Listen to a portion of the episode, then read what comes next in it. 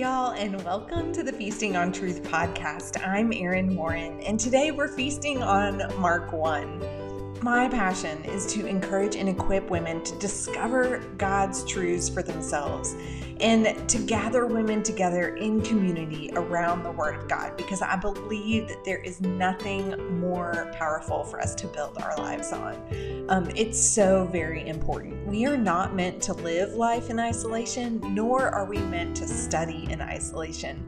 And I'd love for you to join us we meet live on Zoom on Tuesday nights at 7:30 p.m. Eastern. Um, you are welcome to jump in at any point. Uh, you can get more information about the study. You can buy the study book, or you can sign up to join us at feastingontruth.com/mark. We officially move into the beginning of our study this week, and oh, y'all. I'm gonna go ahead and warn you. I get a little excited. Um, I even get a little tongue tied in the process, but goodness, y'all, God's word is just so exciting. And it is my hope and my prayer that as you study alongside um, through the Gospel of Mark, that you too will just see the pure joy and beauty and excitement that awaits us when we pull a seat up to the table of His Word and we feast together. Um, let's get right to it. Here is Mark chapter 1. Hey, y'all, and welcome to Unexpected Savior, an inductive Bible study on the Gospel of Mark. And we are officially feasting um, in Mark today. Um, we are moving, um, studying through Mark 1, and I'm really excited. The Lord um, just really showed me um, some really neat things within this gospel. And as I mentioned last week, I continue to be amazed at the complexity um, mixed with the simplicity, the um, the structure of Mark's gospel, and we're going to start to see that um, as we move through um, these verses today. But before we do that, I want to open us up in prayer. Father, I just um, I thank you so much for your word, God. I just I love that when we come to feast on your word and when we come together, Lord, um, that we are building community with one another that is far deeper and far richer than community that can be built on anything else. And so I thank you for every woman gathered here. I thank you, Lord, um, for what you are doing in her life. Lord, I just pray that in this time, um, God, that your word would go out, your truth would go out. Lord, overcome my sin, overcome my human nature, Lord. Um, let your truth be shared. Lord, let your Holy Spirit do a work in us. Lord, let us be reminded who you are and why you came for us and what it is that we have because of you. It is in your name I pray. Amen. So, as I mentioned, um, and we talked a little bit about this in the introductory and context lesson last week, but um, Mark's gospel is is quite structured, and um, at first glance, it looks like this flyby, fast hitting. I mean, you guys saw it. How many different little stories were in just this first chapter of, uh, Mark? And so, I am not um, because of time. I'm not going to be able to go through um, well, I could, we would just be here for hours. So, um, I really want to one, I want to not give you everything because I want the Holy Spirit to to reveal in you um, and through for you and illuminate Scripture in that way. But two, I um, want to uh, you to have some further discussion that isn't um, necessarily based on my teaching, but maybe even some of the questions from the book um, to discuss in your small groups. And so um, I'm not going to go through every cross reference and I'm not going to dive deep and dissect every single word. Um, but I am going to go through all of the scripture. And then what I'm going to do is kind of pull up so that you guys and kind of show you some of that structure. And what's really cool, I think, is that as we move through this exercise of seeing the structure in scripture and allowing the structure to help us interpret, um, Uh, and not even within Mark, but the structure within scripture as a whole. Um, it's going to help us practice doing that in a way that um, you're going to be able to start doing this on your own if you haven't already. Um, and I'm really excited if you can't tell y'all. I mean, this is when I get so giddy about God's word because it just it blows my mind people think this is a boring book sometimes or it's hard to understand but when we are armed with the right tools and we allow the holy spirit into our time y'all it is it's exciting and i can't wait to get in um, i want to remind us each week so i will start with um, just an overall context because it's always good for us to be refreshed on the lens through which we're going to study. So we want to remember that Mark writes his gospel primarily to a non Jewish audience. Um, to show who Jesus is and why he came. And the first half of the book really is setting the foundation of who is Jesus. Um, and there's a strong theme toward the unexpected. Um, we, um, I talked about some of the different structures that James R. Edwards talks about in his book the use of irony, the insider outsider, um, the Markan sandwich, which I can't wait to get to. Um, so many of these things within scripture um, are unexpected. And that is what Mark kind of continually points to. and so we are going to start um, our study of Mark in the wilderness. And this is quite deliberate and vital to understanding why Jesus came. So here we go. Mark chapter 1, verse 1. In the beginning of the gospel of Jesus Christ, the Son of God, as it was as it is written in Isaiah the prophet, Behold, I send my messenger before your face who will prepare your way. The voice of one crying in the wilderness, Prepare the way of the Lord to make his straight paths straight. So Mark starts this gospel, um, this uh, saying, This is the good news of Jesus Christ um, who is the Son of God. Gospel literally translates good message or good news. It's the Greek word euangel. Oh, I'm going to butcher this. Butcher this. Um, euangelion. Um, the Helps word study kind of describes it as um, that it includes the entire Bible. Um, it's not limited just to how a person gets saved. And so I want us to really be able to open um, our understanding of the gospel, understand the understanding of the good news. This is not just about salvation. The good news is much bigger and much broader than that. Um, historically, that word was used to tell of victory on a battlefield. And I love that here we have Jesus stepping onto the scene, um, proclaiming good news. Um, and he starts with this dual prophecy. Now, he only mentions Isaiah, but it's actually two passages from um, from Isaiah and from Malachi.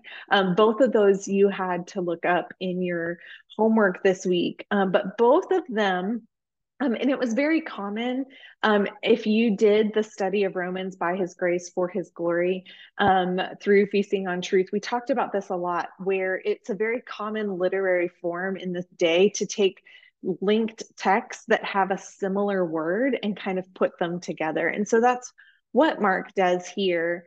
Um, both this Isaiah 40 passage and the Malachi 2 passage um, are in context prophecies about the restoration of God's people.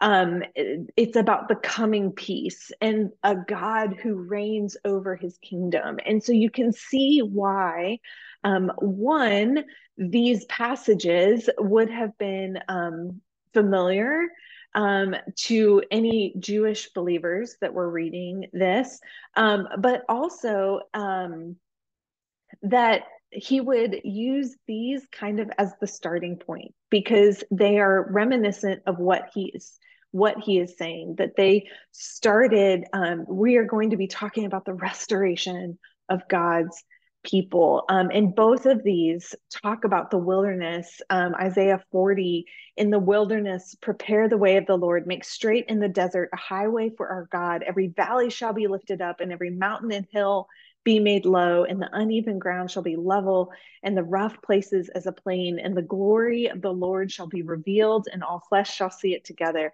for the mouth of the Lord has spoken. Um, Isaiah, uh, Malachi 2, behold, I will send my messenger. Um, this is actually starts um, chapter 3 of Malachi. Behold, I send my messenger, and he will prepare the way before me. And the Lord whom you seek suddenly will come to his temple, and the messenger of the covenant in whom you delight. Behold, he is coming, says the Lord of hosts. Um, and uh, but who can endure the day of his coming, and who can stand when he is appears? For he is like a refiner's fire and a fuller's soap. Um, he is coming to cleanse. He is coming to refine. He is coming to bring peace. He's coming to reign. Um, and so mark starts pointing to this prophecy and then he's going to show exactly how this prophecy is fulfilled. So this is a pattern we're going to see. We're going to see a concept or a spiritual concept followed by a physical um, proof of that. And so, um, picking back up in verse four, John appeared baptizing in the wilderness and proclaiming a baptism of repentance for the forgiveness of sins. And all the country of Judea and all Jerusalem were going out to him and were being baptized in, by him in the river Jordan, confessing their sins. Now John was clothed with camel's hair and wore a leather belt around his waist and ate locusts and wild honey. And he preached, saying, After me comes, uh, after me comes he who is mightier than I, the strap of whose sandals I am not worthy to stoop down and untie. I have baptized you with water, but he will baptize you with the Holy Spirit. So, um, baptism um, is not a foreign concept in this day. In fact, um, it was something that they would have been familiar with. It's not a post resurrection um, concept. Um, but what is unique here about this story and about the fact that John the Baptist is baptizing Jewish people is that Jewish people were typically were not baptized. Um, baptism was a symbol for non-Jews who were converting to Judaism, and it was this symbol that they were um, converted, that they were kind of dying to who they were. Same symbolism, um, tying, um, removing all ties of their former life, not under the Jewish law, and um, being raised to um, follow um, the new Jewish law. Um, baptism, the Greek word literally means to submerge. It comes from a root word to dip. And so there's this think of um, when you dip a piece of bread into a bowl of liquid, it completely saturates it. And so um, there's this image of being um, saturated um, with this newness. And so, but it was not something that Jewish people did because Jewish people were already Jewish. Um, the IVP Bible background commentary says to tell Jewish people that they had to be baptized or repent in the same way that non Jews um, did would have been offensive because it challenged the prevalent Jewish belief about salvation. Most Jewish people thought that if they were born into a Jewish family and they did not reject God's law, they would be saved. John told them instead that they had to come to God the same way that non Jews did. And a key point of John's baptism is that everyone has to come to God the same way. And so, right from the start, we see this good news come onto the scene that repentance and restoration is a level ground, um, that we um, all. Um, in Romans, um, we talked about how all have sinned. Uh, we all are sinners and we all need salvation. We're common in sin, common in salvation. And so um, we see that here that no matter what we family we are born into, that there is only one way. Um, and so we have this prophecy here that John is going to come. And then we see the prophecy fulfilled. Um, and then we have one who is greater than John. The Lord is coming. He's going to reveal the glory of God. Um, like that, he will refine and cleanse his people. Um, so we have this prophecy about the baptism. And then So we have John saying, I will baptize with water, but he will baptize with the Holy Spirit. And then, y'all, we have an example. Like, literally, we see this prophecy um, come to fruition. In those days, Jesus came from Nazareth of Galilee and was baptized by John in the um, in the Jordan. And when he came up out of the water, immediately he saw the heavens being torn open and the Spirit descending on him like a dove, and a voice crying from heaven, um, voice from heaven came, "You are my beloved Son; with you I am well pleased." So we see literally John baptized with water, but the Holy Spirit of the Lord come um, and rest on Jesus. Um, not in a um, he didn't have the spirit because he is god he it, jesus is and this is one of the things that is just um, i think it's it's one of those concepts the trinity that we may never understand this side of heaven but one of the things that i continually um, push my mind to remember is that jesus is god um, a lot of times i think we think of jesus as the son who God sent to do his dirty work. But in some crazy mystery of the Trinity that we may never understand this side of heaven, it is God Himself putting on human flesh and coming here.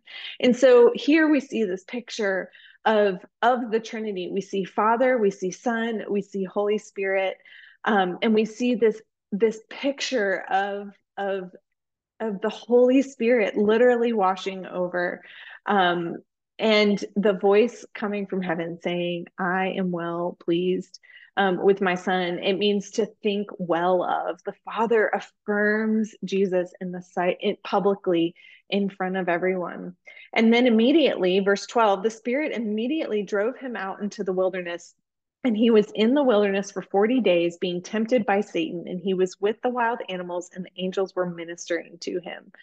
Okay, y'all, so this is the coolest thing I found. So we have these verses and we can get into each of these stories and we can kind of like try to dissect them and go, okay, what does this mean? What does baptism mean? And and we can go, okay, what about temptation? And you know, we can turn over to Matthew 4 and read the full account of this temptation and everything that's going on.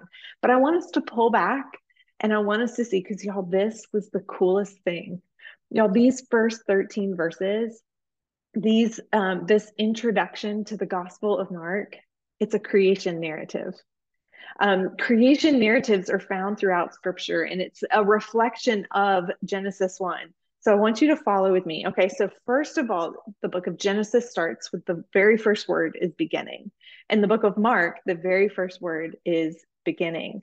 Um, James R. Edwards, in his book, The Gospel um, of Mark, he says the Greek word translated arche, um, I may not have pronounced that right, can incorporate two meanings.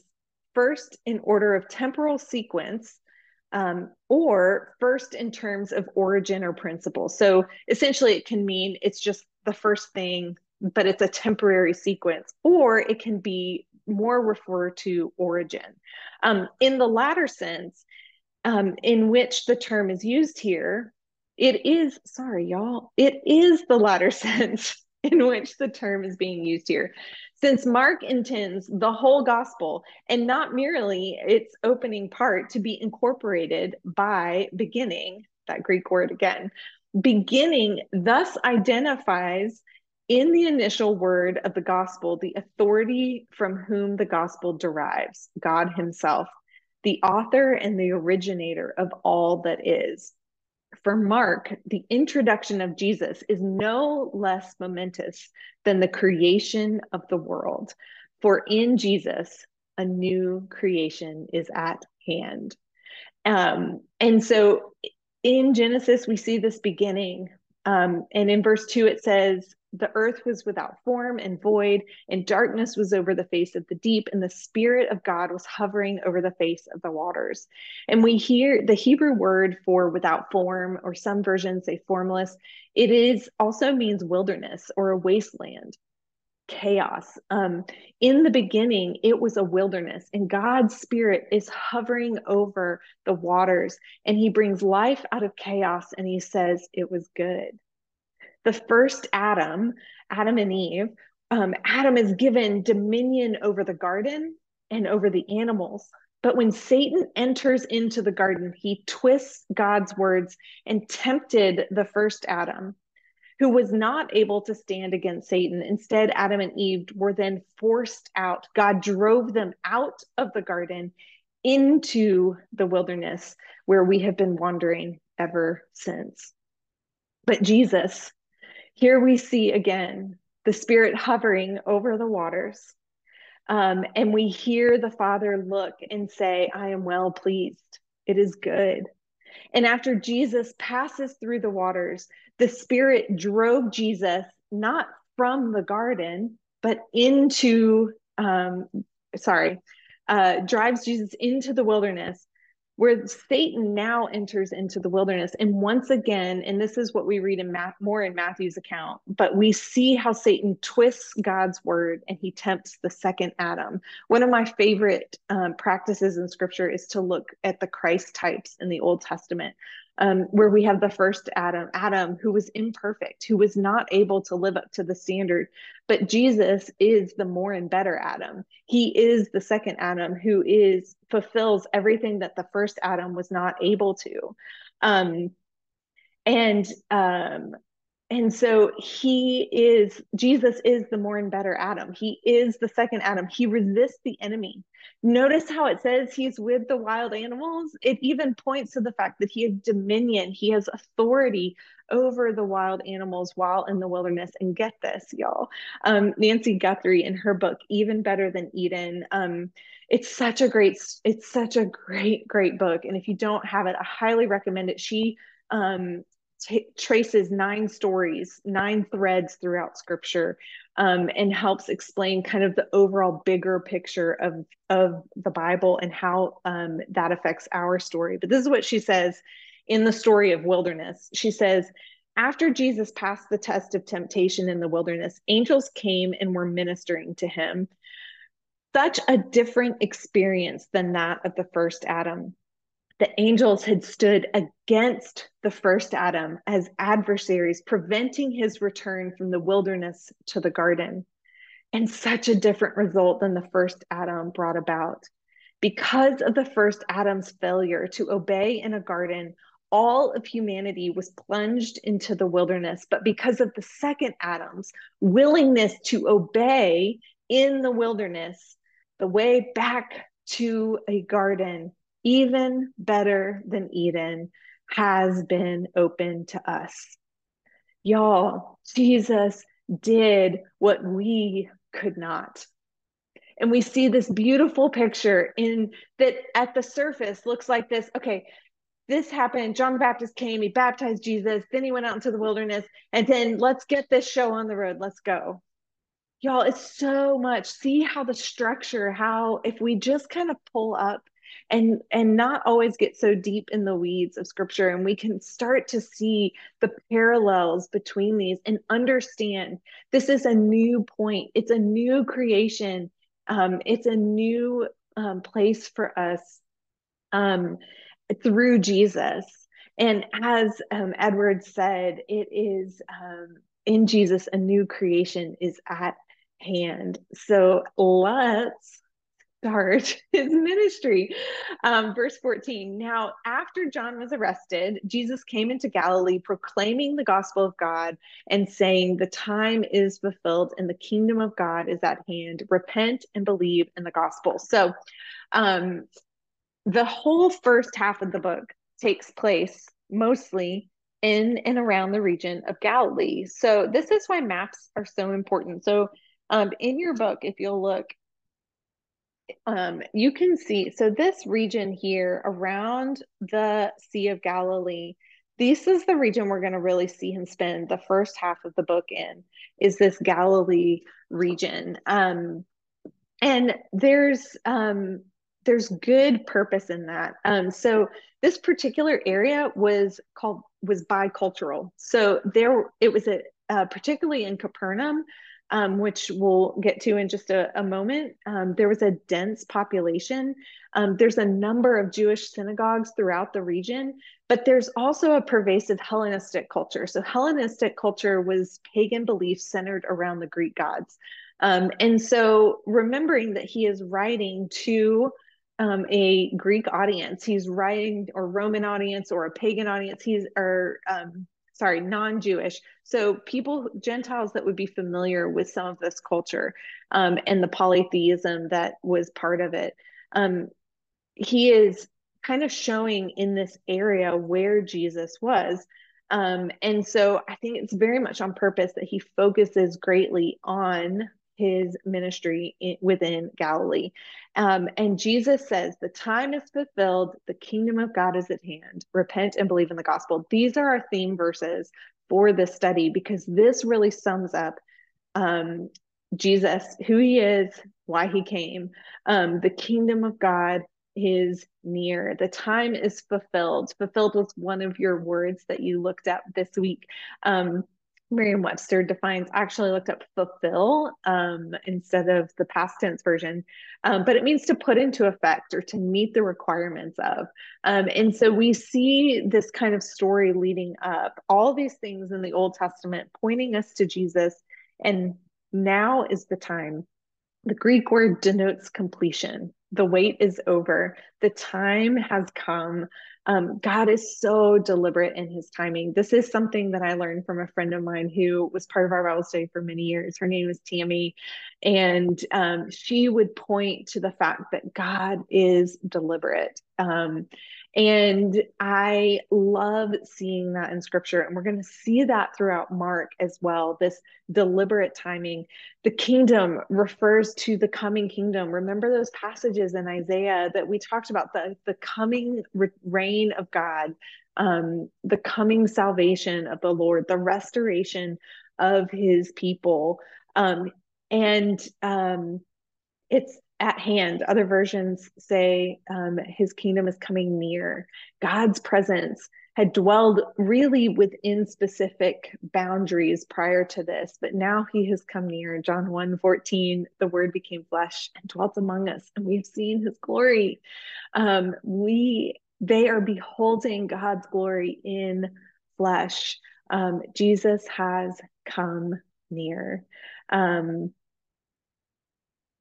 who is Jesus? He is the Son of God, and he has come to bring the kingdom of God near, to restore the people to their God, and to make a way to a place where we can and will once again dwell with him and him with us. And our response is to repent and believe. And so, again, we see concept, repent and believe. And now we're going to see it actually play out in the calling of the first disciples, verse 16.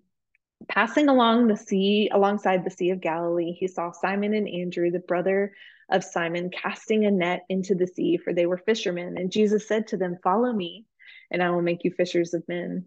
And immediately they left their nets and followed him. And going a little farther, he saw James, the son, son of Zebedee, and John, his brother, who were in the boat mending the nets. And immediately he called to them, and they left their father Zebedee in the boat with the hired servants and followed him. Um, so, cultural context all Jewish boys were given a certain amount of education, but not all of them um, continued that while studying under a rabbi. And so, um, we see Simon and Andrew and James and John, who are all fishermen with um, their father or with family um, they were apprentices of the of their trades. Being a fisherman in this particular area was lucrative. They most likely were not poor. And the um, one of the clues to this was the fact that they had hired servants. Um, and Jesus invites them to be his disciples, which was actually backwards. Um, most of the time, um, we see um, in their culture that the student would select a rabbi and um, it was usually done slowly and methodically with thought and process. and um, that is the total opposite of what we see here. And so we see again this kind of unexpected response to Jesus, but it perfectly plays out this picture of what it looks like to repent and believe. Um, leaving their nets, leaving their families, potentially even leaving their inheritance. Um, it was risky, but they immediately, Mark uses that word immediately um, for both of them, left their nets. They left the symbol of their former lives and they turned um, to a new life following Jesus. Um, it, the word repent literally means to turn. And so we see Jesus calling to repent and believe. And then we literally see um, a picture of what it looks like to turn and follow Jesus. Um, and so they're going to begin moving through Galilee. Um, verse 21 they went into Capernaum. And immediately on the Sabbath, he entered the synagogue and was teaching.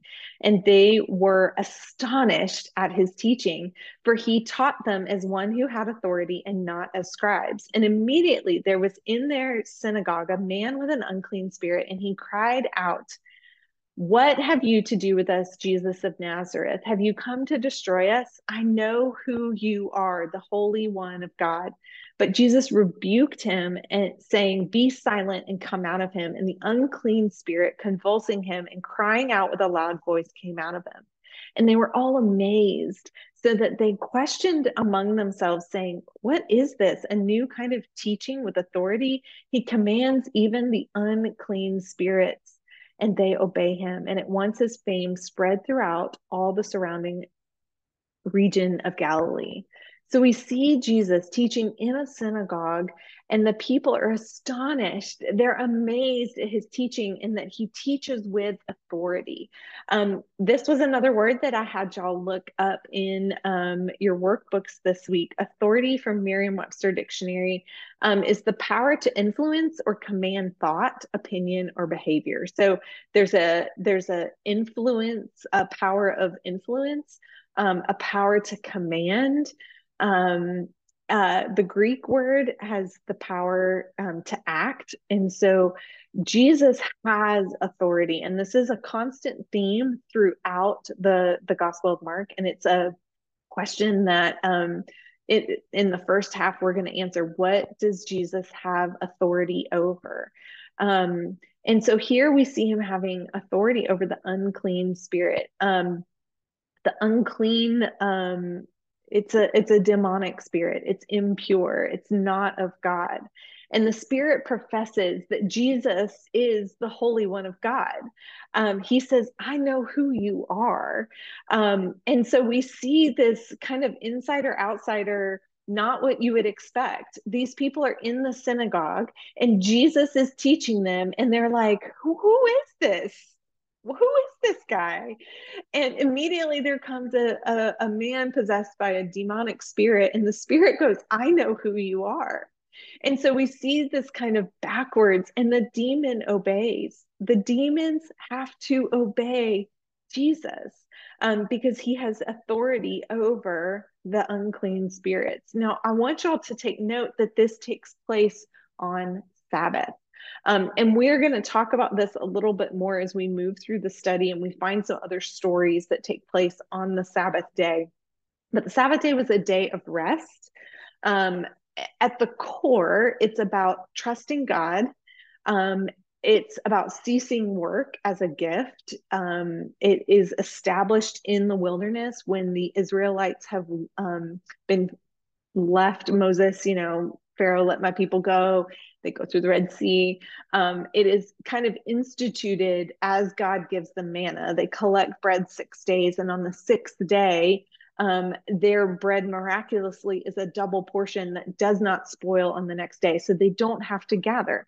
And the the purpose behind it is because they've been slaves. Slaves don't get a day off, and so now he has a day where they can sit and they can rest and they can they can trust him but sabbath is also about restoration. Sabbath is about restoring our souls and it's not something we do ourselves. Um, it is um, if you look at the hebrew word it's actually a passive action. Um, it's to be breathed on. And it's a time when we sit back and allow god to restore and refresh us. And so Sabbath is synonymous with this idea of restoration. And so let's not lose sight of the fact that he restores a man possessed by an unclean spirit. He removes from the man what was impure on the Sabbath day in a synagogue. Um, location and time help us understand. He's literally teaching with authority, and then he proves his authority right there and shows why he has come. And because of it, news begins to spread rapidly throughout the region. Verse 29 And immediately he left the synagogue and entered the house of Simon and Andrew with James and John. Now, Simon's mother in law, lay ill with a fever, and immediately they told him about her. And they came and took her by the hand and lifted up lifted her up, and the fever left her, and she began to serve them. That evening at sundown, they brought to him all who were sick or oppressed by demons, and the whole city was gathered together at the door. And he healed many who were sick with various diseases and cast out many demons. And he would not permit the demons to speak because they knew him. So we see Jesus leave and he goes to um, the house of Simon and Andrew with his disciples. Um, he, um, we see him heal Simon's mother-in-law, and I love the completeness of the healing. You know, when you, when you're sick and your fever goes away, but the the sickness kind of lingers, um, and it takes you a little while to get back up on your feet her his mother simon's mother-in-law gets up immediately and, and steps right back into her role of service um, and so at evening at sundown so after sabbath is over jewish days start at sundown. And so this is the end of sabbath when people could then carry loads they could walk they come and they're pressing against the house seeking jesus. They want healing they want relief from the oppression of the demons.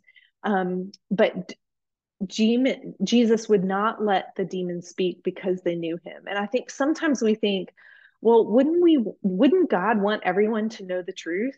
But truth in the hands of liars cannot be trusted. We've already seen how Satan takes God's words and he twists them. And so he commands them not to speak because they cannot be trusted with the truth of who Jesus is. Um, and so we find these crowds pressing in. And so rising early the next morning, this is verse 35, while it was still dark, he departed and went out to a desolate place, and there he prayed. And Simon and those who were with him searched for him, and they found him and said, Everyone is looking for you.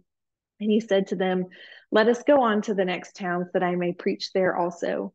For that is why I came out. And he went throughout all Galilee, preaching in their synagogues and casting out demons. Um, because of the great crowds of people that were surrounding Jesus, he got up and went out to a desolate place, a deserted, isolated desert wilderness. Um, the idea is he needed to get away from the people who were pressing in. Um, and so I think we need to be careful with this one not to kind of this is one that sometimes we go to and we're like see jesus got up early and he prayed and so we should have a quiet time every morning where we get up by ourselves and we pray. Y'all i'm not saying that that's not a good practice but i'm saying in context if we look at this we understand that he withdrew because of the great crowds around him.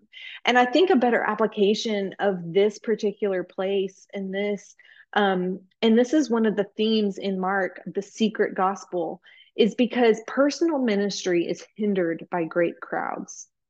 And this is something that I feel like God has been challenging in my own life is to remember that personal ministry is hindered by great crowds. And so Jesus withdraws from the crowds because he didn't come just to make everyone well here on earth he has a greater purpose. And so he moves on throughout the region of Galilee. Um, yes, bringing physical healing, but also preaching of the restoration and the good news that is to come. Um, verse 40 and a leper came to him imploring him this is the last part y'all hang in with me and a leper came to him imploring him and kneeling to him see the humility of this leper if you will, can you make me clean? Moved with pity, he stretched out his hand and he touched him and said to him, I will be clean.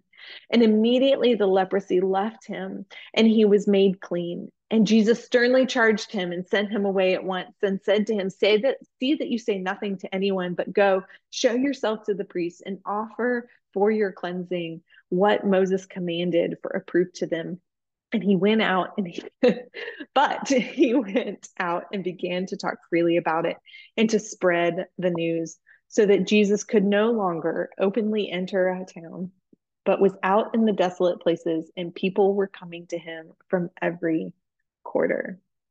Um, if you go back and read Leviticus 13 and 14, you'll find the original Jewish laws about leprosy, um, the identification of it, um, what to do once um, you have been cleansed.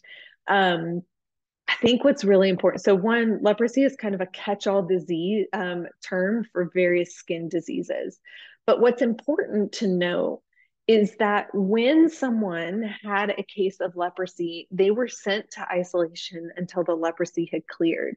Um, and and so leprosy meant that you were separated. No one was allowed to touch you. In fact, if you look and you read through chapter 13, which is kind of like the the how to diagnose leprosy, it's kind of gross. I'll give you a fair warning, but it's um but if you it says the priest shall look, the priest shall look, the priest shall look.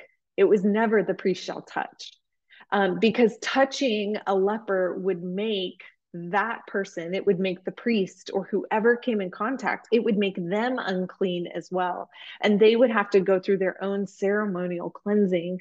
Um, and those are laid out in chapter 14. Um, and they would have to offer a sacrifice um, in order to be restored back into um, the community and to be able to enter back into the camp or into the town or into their homes. Um, and so we'll see here that Mark's use of irony again. Um, t- Jesus touching this man would make him unclean. But that's not what happens. What happens was what was unexpected is that the opposite happens is that when Jesus touches this man, instead of making Jesus unclean, it made this man clean. It brought wholeness and restoration back to him.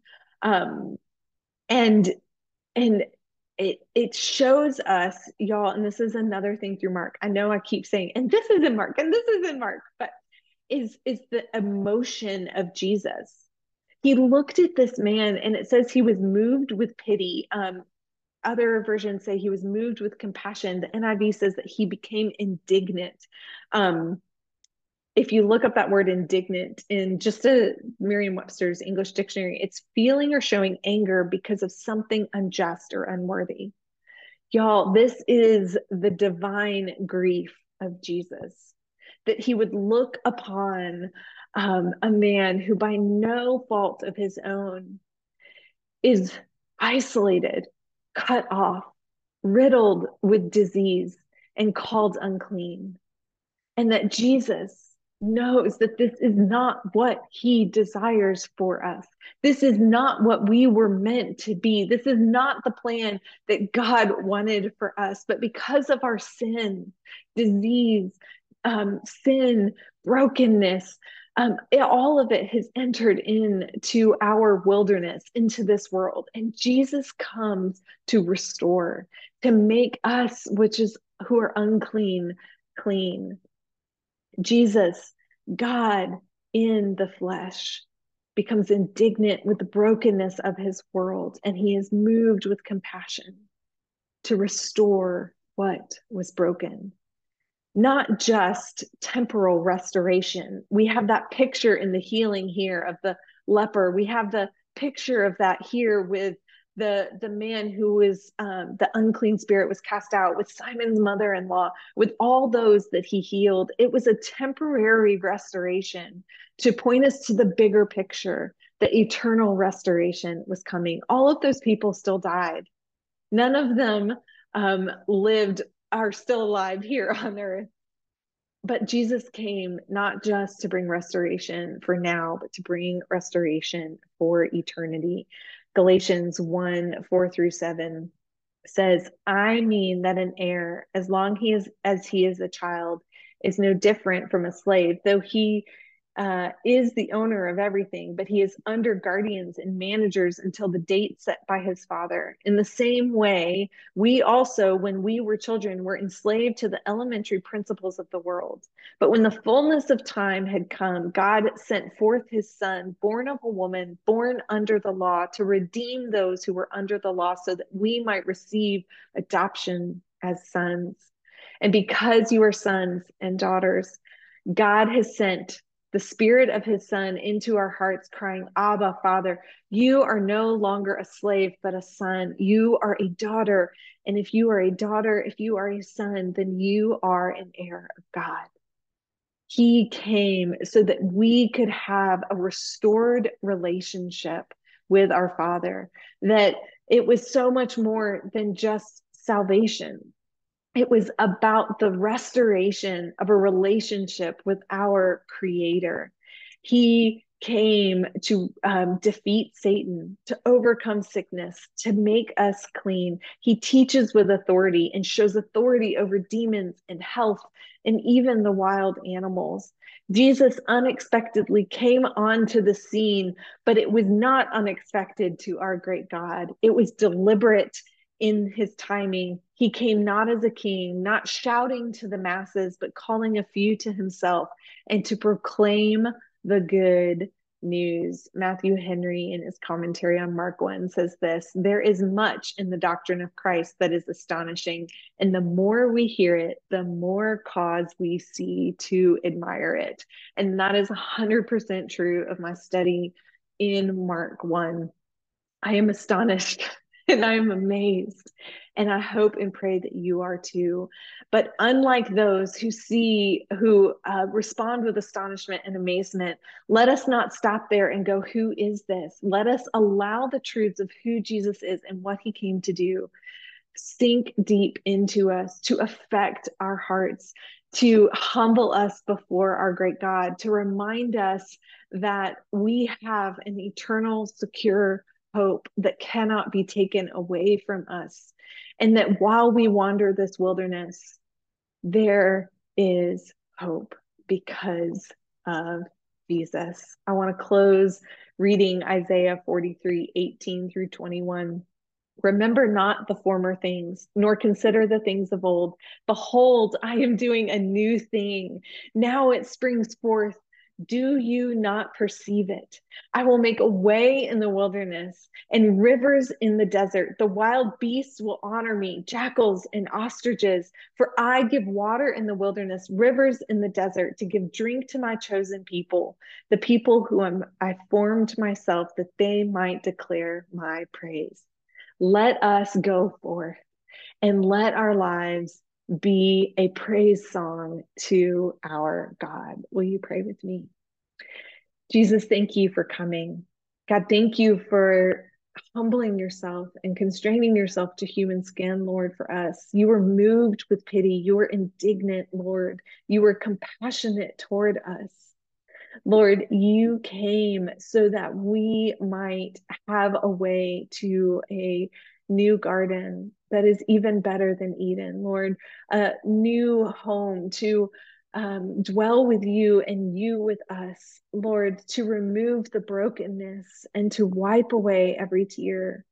God, I just pray that as we move um, deeper into Mark, that we would continue to um, to see these truths, God, of who you are and why you came for us. Lord, thank you for being the God who who is personal, Lord, who is personal to each of us, who um, sees each of us. You are El Roi. Lord, you are Yahweh Rapha, the one who heals us. And Lord, I just thank you for that healing, for eternity that is over us. I pray, Lord, that um, as we move to Mark 2, that the Holy Spirit would continue to teach us and show us who you are. And it's in your name I pray. Amen.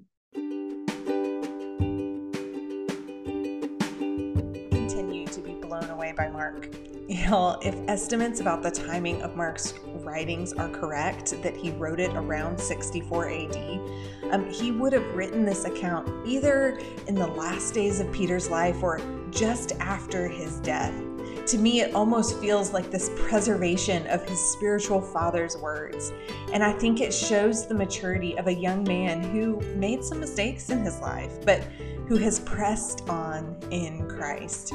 What an incredibly beautiful, complex, yet so simple um, telling of the story of Jesus. Y'all, I'm still geeking out over that creation narrative within chapter one. I want to close today by reading one of our cross references that we had this week. I want you, as I read these words from Isaiah 52, I want it to remind us of the fulfillment of the kingdom of God that he has come near. He has brought good news of victory. And because of that, we have seen the salvation of our God. He goes with us and he is our guard. Isaiah 52 7 through 12. How beautiful upon the mountains are the feet of him who brings good news, who publishes peace, who brings good news of happiness, who publishes salvation who says in Zion, Your God reigns. The voice of your watchmen, they lift up their voice. Together they sing for joy. For eye to eye they see the return of the Lord to Zion. Break forth together into singing, you waste places of Jerusalem, for the Lord has comforted his people. He has redeemed Jerusalem. The Lord has bared his arm before the eyes of all nations, and all the ends of the earth shall see the salvation of our God. Depart, depart, go out from there, touch no unclean thing. Go out from the midst of her, purify yourselves, you who bring vessels of the Lord. For you shall not go out in haste, and you shall not go in flight. For the Lord will go before you, and the God of Israel will be your rear God. Praise be to God for his salvation. Next up, we feast on Mark 2. Keep looking for those juxtaposition of stories that help us understand the meaning. Um, there's going to be some more irony, um, and we are going to continue to see the unexpected. I will see you next week.